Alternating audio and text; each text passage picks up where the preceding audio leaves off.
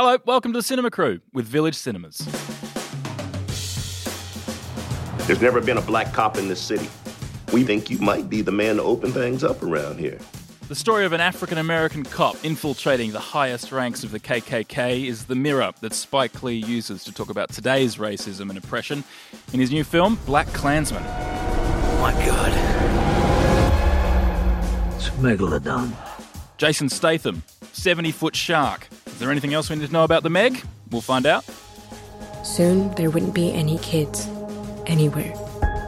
And the producers of Stranger Things and Arrival are delivering us a world terrified by everyone under 18 with the darkest minds.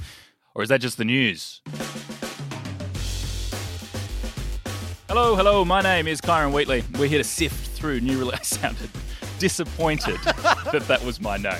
But it's true, that's what it is. And we're here to sift through new releases before they've been released. With a PhD in film, we're joined by Vari McIntyre. Hello. Now, in BlacKkKlansman, our hero infiltrates the KKK. Who would you infiltrate?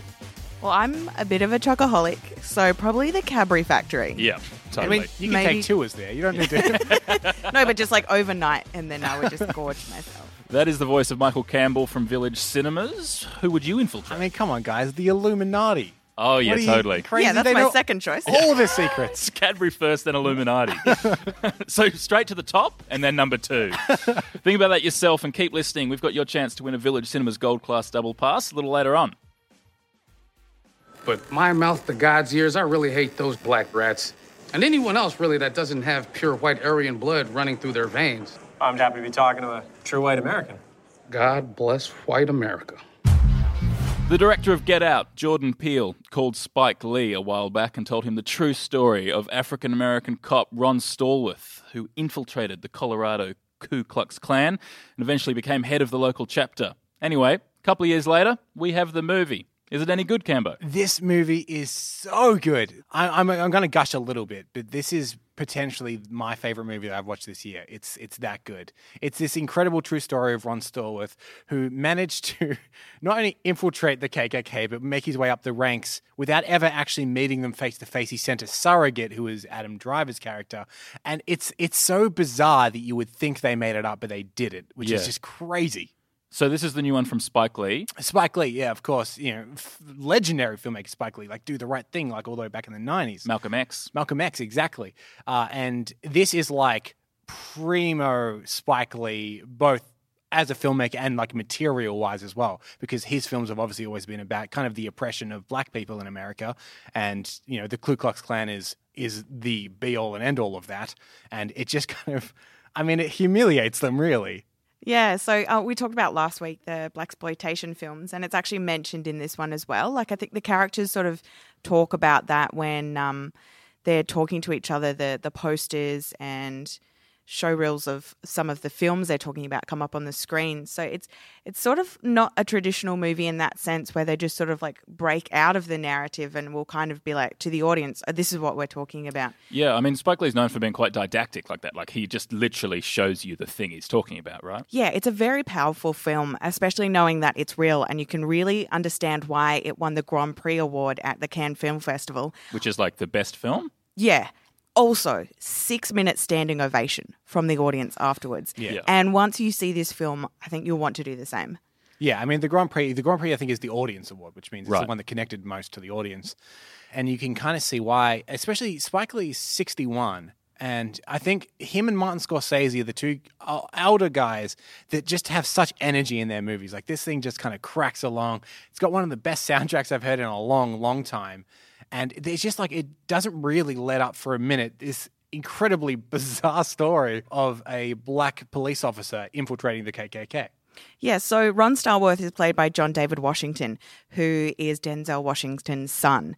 Yeah, but right. he should be thought of as, as a separate person. Like, I know a lot of actors will be famous because of who they're related to, but you don't even think about that when you see him on screen. Well, it's funny because he doesn't look like his dad, but he sounds like his dad. Sometimes when he's talking, he's got that kind of cadence that Denzel Washington talks into, and every now Yeah. and then I'm like, oh, there it is. I I couldn't sound help like it. my dad, and sometimes I catch it like, Ugh. and I couldn't help because I know, like, as an actor, you'd be like, I'm my own person. But every now and then, I must admit, I caught myself being like, oh, that was so Denzel. So, how about the rest of the cast? Who's involved? Oh, so Adam Driver is brilliant. He plays Flip Zimmerman, who is a cop as well, and he is, I guess, the face of Ron Stallworth.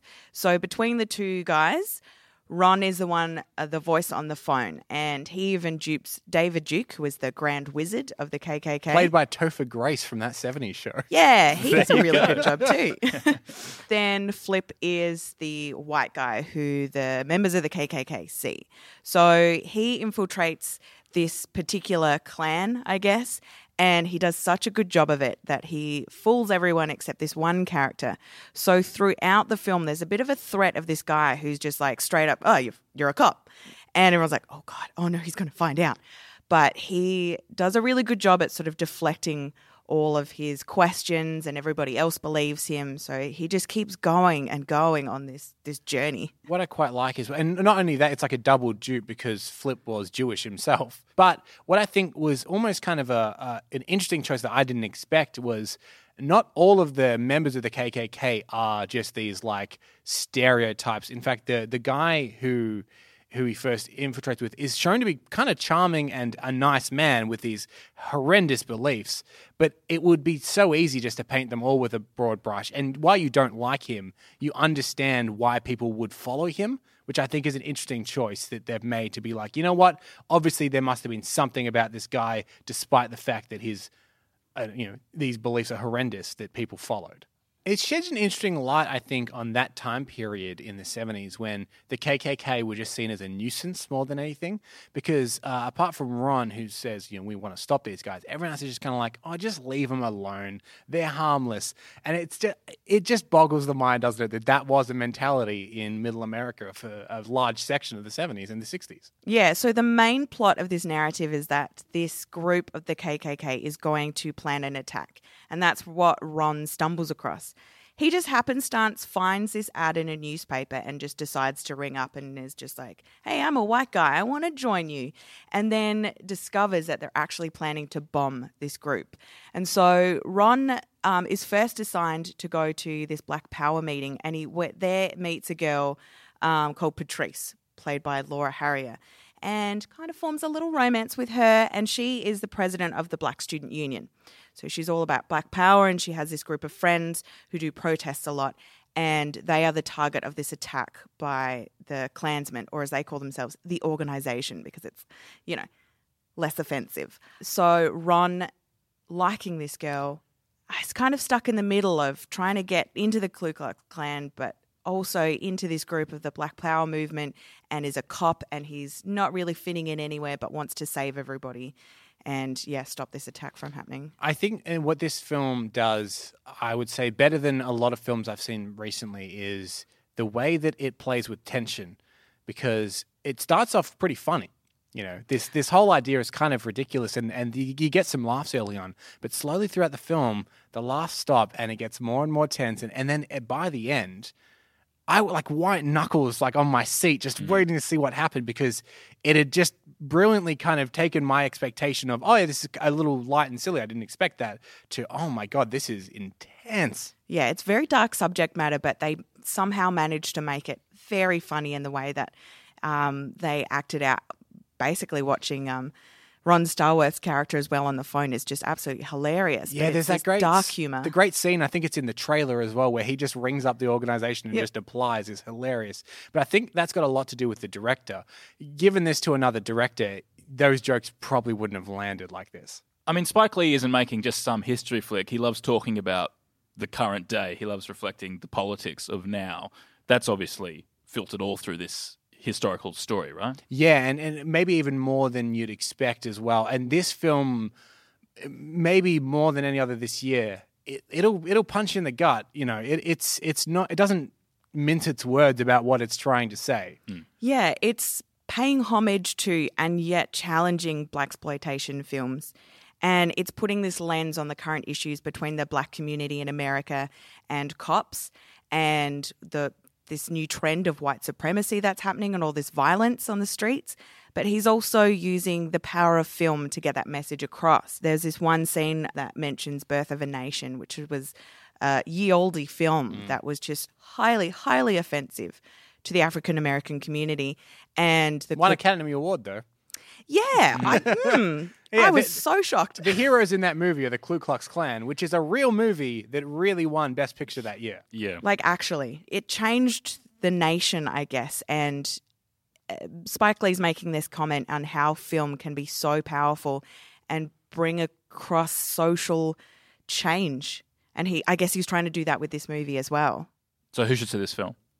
I think if you want to learn something, I learned a bit about American history, I guess, and even not that long ago. Uh, it's going to be released on the year anniversary of the events in Charlottesville, so on August 10. Yeah, I'm going to go real broad. I think everyone should see it. Like, I think it's kind Yeah. of an important film, but not only that, it's like it's a it's a great film as well. So you're going to learn stuff, but also it's like a supremely entertaining, stylish flick as well. Do you know those films where you haven't even seen it yet? You know you're going to see it twice. I guarantee you, this is going to be one of those movies that everyone's asked you whether you've seen. It's going to be like the buzz of the town. There's a monster outside. Hi, I'm Jason Statham. Is that how he talks? Yeah, that's exactly it. Uh, that's about to blow up. It's going to blow. I'm Jason Statham. That's pretty much, I think, all. Well, certainly all I need to know about the Meg because I don't need to know more. I'm like action flick. Jason Statham is in it. Aussie star Ruby Rose and the nerdy one from The Office, Rainn Wilson, is in it as well. It's fantastic, but I'm totally here for it. Should I be? Is it good? Oh boy, what can I say about this one? I, think it's a comedy without them wanting it to be. maybe? Right. No, see, I think there's like a, a central thing you need to ask yourself. Do you want to see Jason Statham versus a giant shark? Yeah. And if the answer is yes, I then do. It's exactly that. And if the answer is no, Well, that you go. sounds silly. Yeah, it is. Is there more to the plot? Um, so yeah, there is a plot. Uh, so, Wow. oh. they even So- bothered with one. So Jason Statham plays Jonas Taylor, an ex-naval diver, and he has to save a group of scientists in this submarine. They've gone to the bottom of the ocean. Great. But in doing so, they release a megalodon, the Meg, and they must find and kill it before it kills them. Yeah. but it kills a lot of them. And what I like about this movie is it has, uh, I, I think, more of an interesting setting than I was expecting, which is it's set in the Mariana Trench, which is like the The deepest, deepest point part of the ocean. Yeah, it's a great place for a film. Isn't it? Like, wh- as soon as that came, I'm like, that's great. The very, like, and that's spooky enough as it is. Put a megalodon down there. Yeah. And I love that Jason Statham can't quite even say megalodon because of his accent. Megalodon, megalodon. but this movie is like it's it's like the modern equivalent of like a like a a, a grindhouse B movie. You know, Yeah. It's macho men fighting giant sharks. I had so much fun, and you, I I think I had fun even despite myself. You know how silly it is, and it, it knows how silly it is, Yeah. and it just goes for it. That's as long as it knows. That's what I want. Like, I want it to know as well. Yeah, I think so. I mean, my favorite scene is Jason Statham swimming through the ocean, singing Finding Dory's song, "Just Keep Swimming, Yeah. Just Keep Swimming." Yeah. I mean, the trailer for this movie has That's great. Somewhere Across the Sea by Bobby Darin playing. Yeah. I think it knows what it's It knows doing. what it's doing. It's not pretending to be Jaws. Well, I guess when I saw Rainn Wilson was in it, I was like, oh, okay. yeah. And this this movie is one of those movies I think is very evident that it's not only geared towards a certain demographic but also the Chinese market because a lot of the technology and the heroes are, are Chinese and that's something that Hollywood movies have been doing lately, uh, especially Marvel movies where there's a big Chinese presence in there as well. So it's it knows what it's doing. It's going for like the biggest, broadest international audience it can. Yeah, so it's a Chinese American production, and the science base that they've got in the ocean to study these sharks is based off Hong Kong. So the other main character and slight love interest of Jason Statham is Bingbing Li. She's in a lot of Chinese films like Forbidden Kingdom and some American productions as well. Yeah, she was So in uh, X Men: Days of Future Past. Oh, yeah, really? Hmm. Uh, but there's also a really big Australian crew in there as well. You mentioned Ruby Rose. There's also Jessica McNamee, who's from Packed to the Rafters, and a Kiwi guy. Yeah, Cliff Curtis. I think he's my favorite. He's such like a a suave, charming presence in this movie. And uh, as much as Yeah. I love Statham, I actually think he came out being my favorite. Yeah, he was the comedic relief, but he was like his character was like so held back, but he was just so funny throughout it. It was a really standout performance for me as well. And he had the, kind of like a, a weirdly fatherly presence as well, because he, he was the guy when something went wrong that was like calming everyone down, and because he's the head of this this research station, or one of the heads of this research station. But I think that like his he's he's a that guy. I think we talked about that uh, a few weeks ago, where you've seen him in a bunch of stuff, but you can never really pick it. But I think I'm hoping that after this, he starts becoming more prominent, even in action movies. I think. yeah, well, he was in Fear the Walking Dead, so he's got some TV credits. Maybe he'll get more into to movies. Who plays the Meg? Daniel Day Lewis, Meryl Streep. They really disappear into their A- a- roles. Andy Serkis in a like a new motion capture performance. Seriously though, is the animation of the or the CGI of the Meg good? Is it? Yeah, it's it's great. Yeah. I, and I what they do well in this movie, and I think is similar maybe to that 2014 Godzilla movie, is they have a really good way of showing scale. Mm-hmm. Like there's these weird, interesting shots where you really get a sense of, oh, geez, yeah, this is huge. Uh, one of them is, uh, I think it's even in the trailer. You see she's in a uh, one of the characters in a small submarine, and it just floats over the top of her. And how long it takes for this full thing to pass the sub, you're like, geez, how long is this thing? So it's kind of a big screen film then. Oh yeah, you know what? This would be a perfect. I know there's like those 4DX cinemas around where the the, the seats shake and the water. Sp- this would be like a perfect 4DX. I think I've gone on one of those. Is it Movie World has got one of those? Yeah, look, I, the, this is like I think almost like tailor made for that. Water would be splashing, your seats would be shaking. It's yeah, that with a little of movie. squirt comes Yeah, out from yeah, the front exactly. of the seat. Great fun, fun for the whole family. Why all this hate against sharks? Like all these, mo- there's so many movies, like The Shallows. They kill people, Vari. Sharknado. No, They're it's scary, not as much as cars or planes. like, and that's why Disney made Cars, a terrifying film about vehicles. I, yeah, I don't like all this hate against sharks, but okay. Well, one thing I thought was kind of an That interesting. coming from the person who was defending Rottweilers a few weeks ago. yeah. Yeah. Is there is there a creature out there that you think okay they can be the villain in a movie? Humans. Yeah, This is the kind of film where it's like, how did this get made? You know? very difficultly. Apparently, I was doing some research and I found out this is actually based on a book. Really? Yes, by Steve Alten. And it had a lot of setbacks trying to get made. This guy who wrote it was pushing it so hard. So it was originally bought in 97 by Disney, um, but it was pushed back so it wouldn't compete with Warner Brothers' Deep Blue Sea in 99. And then Steve Alten, the guy who wrote the book, took the project elsewhere. It passed many hands, including Guillermo del Toro's. Wow. They passed it along to all these people and were like, hey, do you want to write it? Do you want to write it? Do you want to do this? So it ended up with Jan de Bont, Really? the director of one of the Lara Croft films. And also, like, so many action films from the 90s. Yeah, and then New Line picked it up and it went to Cannes in 2005, slated for a 2006 release, but it became too expensive and they kept pushing for more and more CGI. And then all the creatives jumped off, fell apart. And then in 2007, it went to Warner Brothers, where Eli Roth, who did Cabin Fever and Hostel, Yeah, he's kind of like a schlock horror guy. yeah, was going to be the director, but apparently due to creative differences, he was replaced with Turteltaub. Creative differences on the Meg. Yeah. it's a big shark. apparently apparently he wanted it to keep its R rating, so it was going to be a lot more violent. Right. Well, we've arrived. It's it's out. And finally, 2018, here we go. And and to think, you, when you go and see this movie, you're seeing almost 20 years or maybe 20 years plus Yeah. of hard work to get this on screen. I imagine Yeah. the Oscar for Best Film. Yeah, then. yeah. If it's Yeah. not BlacKkKlansman, it's the Meg. For best pusher. Who should see this film? I mean, if what we were talking about sounds awesome to you, then this it's exactly what it looks like. It's exactly what it sounds like, and it never promises to be anything else. And it's so much fun. Yeah, so if you like 47 Meters Down, Piranha, Anaconda, those sorts of monster movies, you'll get a laugh out of this one, if nothing else. Also in cinemas this week, Kate McKinnon from SNL stars with Mila Kunis in The Spy Who Dumped Me. Yeah, that one's a lot of fun. Superfly, it's a remake of a blaxploitation classic from the 1970s. With Director X. Yeah, he's done like Drake's music videos and stuff, and now he's in Hollywood. And On Chesil Beach, the new Saoirse Ronan vehicle. I mean, Saoirse Ronan is the only words you need to know to go see that movie. If you want to hear more about those movies, check back to last week's episode. We talked about all of them. For their safety and yours, please turn over your children. This plot kind of reminds me of The Handmaid's Tale. Maybe it's the opposite. The Darkest Mind stars Bradley Whitford. You remember Josh Lyman from The West Wing?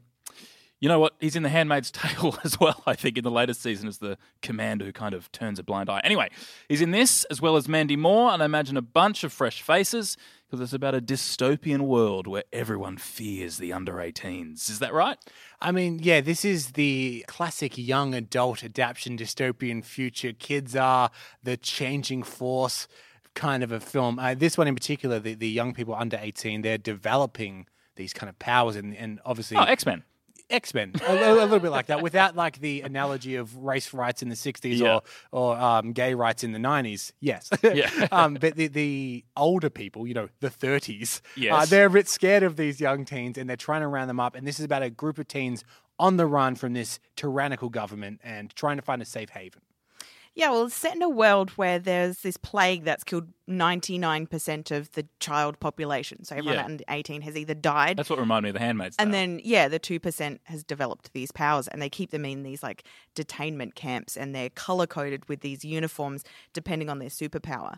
And then they all escape. So, yeah, it's got this like Maze Runner feel about it where they have to get out or like mm-hmm. the Hunger Games. There's been or there was quite a spate of all these sort of teen oriented movies in these dystopian futures, and we haven't had one for a while.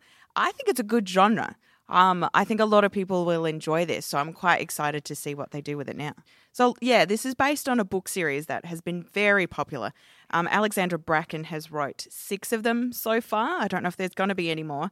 Um, the first one was published in 2012, and then the latest one is actually at the end of July this year. So they're very recent. Do you think Hollywood there, does love a book series like that, don't Yeah. they? 'Cause What do they you- see the sequels. Already got the Dollar movies do you think up. there was like a situation when the Hunger Games really hit back in 2012, where a bunch of Hollywood producers ran to the local bookstore, went to the young adult section, and just swiped every book on that shelf and like, find something. We've got another series in Yeah. here somewhere. yeah, I mean, probably. yeah, I- probably. That's honestly, exactly what I happened. say that in jest, but I think that happened. yeah, totally. Took them home, gave them to the children. Yeah. Read these, please. Tell me which ones you enjoy. You know, the smart thing is that they've waited for enough time to pass that those other teen dystopian movies have been maybe forgotten.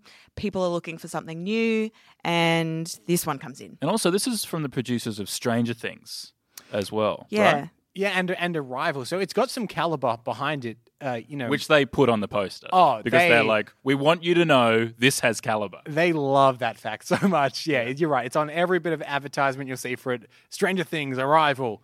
I don't think it's going to be the Arrival level of like, that was quite a cerebral film mm-hmm. about language. I don't know if that's going to hit that kind of high benchmark, but I think it's got more of a an esteemed production team behind it than its competitors. I think that's what you want to know, right? Like that, even though they might not be doing an adult film, it is for young people. It's pitched at the young adult market, Yeah. but it's got that cred. It's like, no, it's being made by really quality producers. People that know how to tell a story. Yeah, so it's got Mandy Moore and Gwendoline Christie in it. Gwendoline Christie from Game of Thrones, Mandy Moore's and a lot of rom coms. So this is something a bit more serious for her. Um, and those are the adult characters. And then we've got newcomers, sort of, I guess, to the, Well, the film see, scene for the you young can see people. where they're going for the Hunger Games market, though, because the little girl that played Rue in the first Hunger Games movie is the lead character in this Right. movie. They're obviously Oh, going for that, her. like that recognition of yes, young adult, dystopian future. This is this is her. yeah. Yeah, that's Amandla Stenberg. And then there she's got a love interest, Harris Dickinson. So they're a bit um, newcomer to the movie scene, I guess. So we've got these fresh teen faces that young people can relate to. Interestingly enough, the director as well, Jennifer Yuh Nelson, has mostly done animation. She did Kung Fu Panda 2. Yeah. This is her first live action. Kung Fu Panda Two is a really underrated movie. I just want to say, Yeah. just by the way. Uh, that's great. So that's that's Something cool. a So bit she's like transitioning from the animated features to live action, which Brad Bird obviously did doing The Incredibles, and he did Mission Impossible: Rogue Nation, and that was a pretty seamless transition because people in animation. There's a whole thing where you don't waste a frame because you have to animate that frame, and if you can get away with not doing it, you don't waste it. And I think that makes you a really kind of stingent director, where you don't, you're not filming anything you're not going to use. So who should see this film? I mean, if you're a fan of those young adult dystopian futures with like uh, the Hunger Games, Divergent, The Maze Runner, I mean, this looks like it's just the the next logical step in those movies. if you like the book series, if you like any of those other teen sort of oriented movies, but also an older audience like ourselves will enjoy as well. Each week we give away a Village Cinemas Gold Class double pass, and this week we're after your answer to the question What would you infiltrate a la BlacKkKlansman? To win, send your answer and contact details to win at thecinemacrew.com.au. On the next episode of the Cinema Crew, we're talking the book club, where, well, a book club is reading Fifty Shades of Grey, and apparently they have their own sexual awakening. Plus, have you ever wanted the Muppets to sort of murder and swear? Well, the Happy Time Murders is just that. And one for the gamers Slenderman is a horror based on the game of the same name that was all the rage about 10 years ago. That's it from us. Thanks, Vari. Thank you. Thanks, Cambo. Thank you. I'm Karen Wheatley, and we'll see you next time on the Cinema Crew with Village Cinemas.